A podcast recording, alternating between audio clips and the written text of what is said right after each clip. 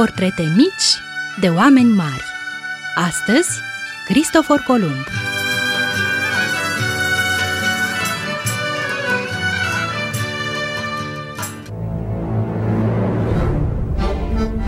Ei, dragii noștri prieteni, știți voi că America a fost descoperită din greșeală?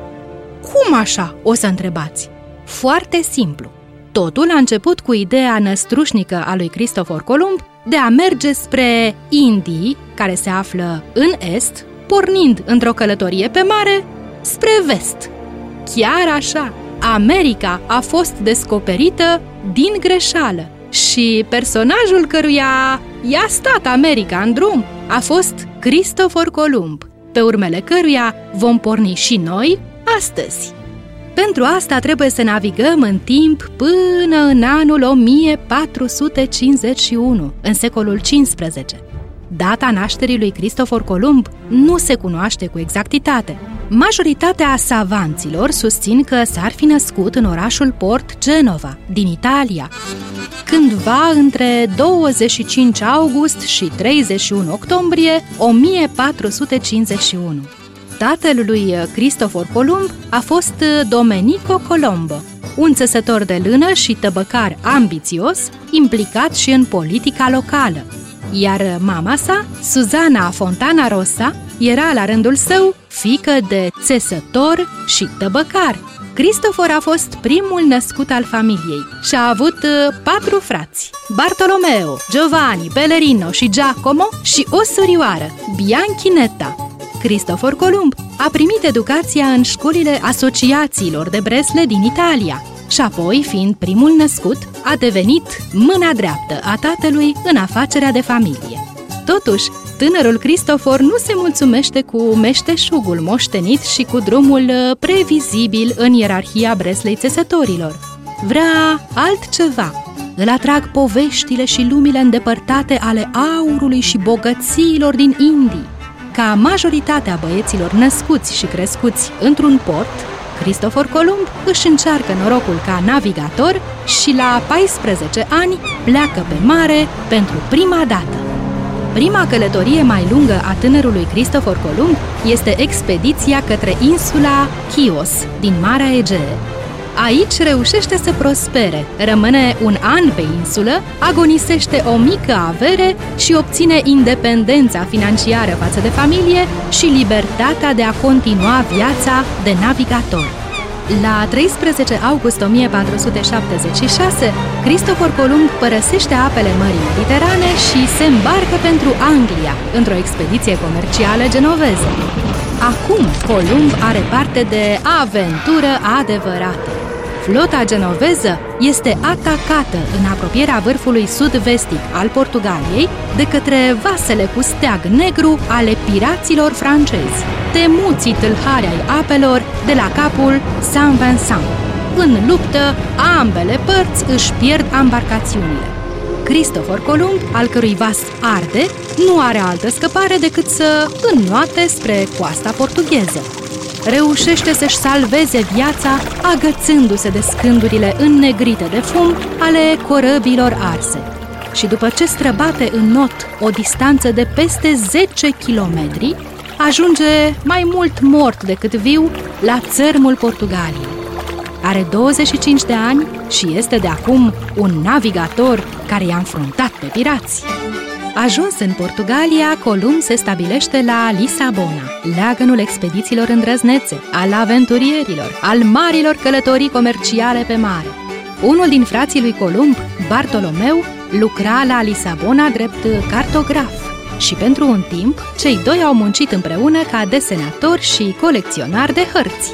Pentru navigatorul aventurier Cristofor Columb, aceasta a fost o perioadă de acumulare, de făcut planuri, foarte probabil, acum a încolțit în mintea sa ideea neobișnuită de a ajunge la Indii, nu pe ruta obișnuită, cea pe care o foloseau toți navigatorii, ci mergând spre vest, bazându-se pe ideea că Pământul este rotund și refăcând calculele înaintașilor săi, Corectând și inovând, Cristofor Columb stabilește că Indiile se află la o distanță de 50 de zile de mers pe mare de Portugalia, dacă o iei spre vest. Planul de a da ocol lumii este genial, dar pentru a-l pune în aplicare, navigatorul are nevoie de susținere financiară.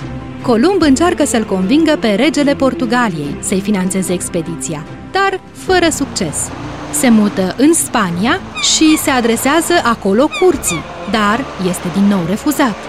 Totuși nu se lasă cu una cu două. Columb este convins că ideea lui va deschide drumuri noi pe ape și îl va îmbogăți. În aprilie 1492, insistența lui Cristofor Columb a fost recompensată. Ferdinand al V-lea, regele Castiliei, și regina Isabela au fost de acord să-i sponsorizeze îndrăzneața aventură. În data de 3 august 1492, cele trei nave ale expediției lui Cristofor Columb spre Indii, caravelele Santa Maria, Pinta și Nina, ridică ancora din portul spaniol Palos de la Frontera.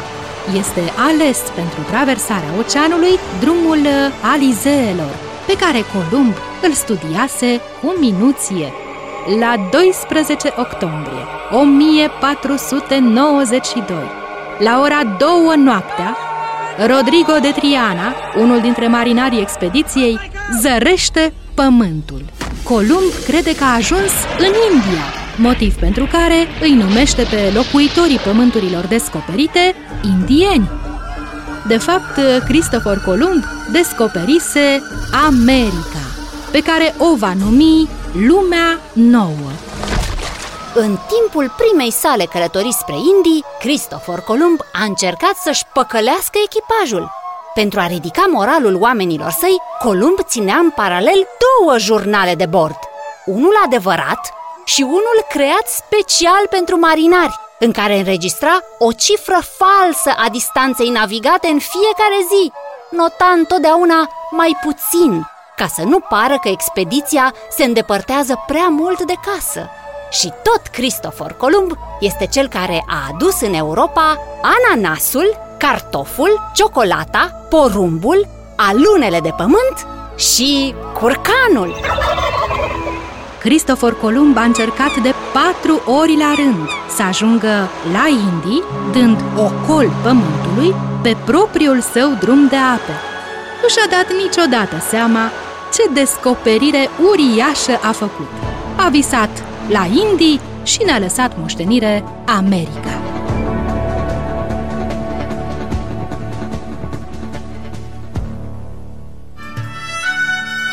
Ați ascultat Portrete mici de oameni mari, Cristofor Columb.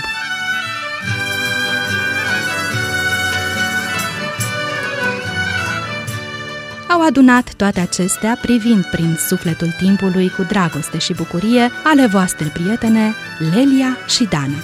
Și de v-a plăcut, vă așteptăm din nou cu o altă poveste mică despre un om mare. Să trăiți frumos!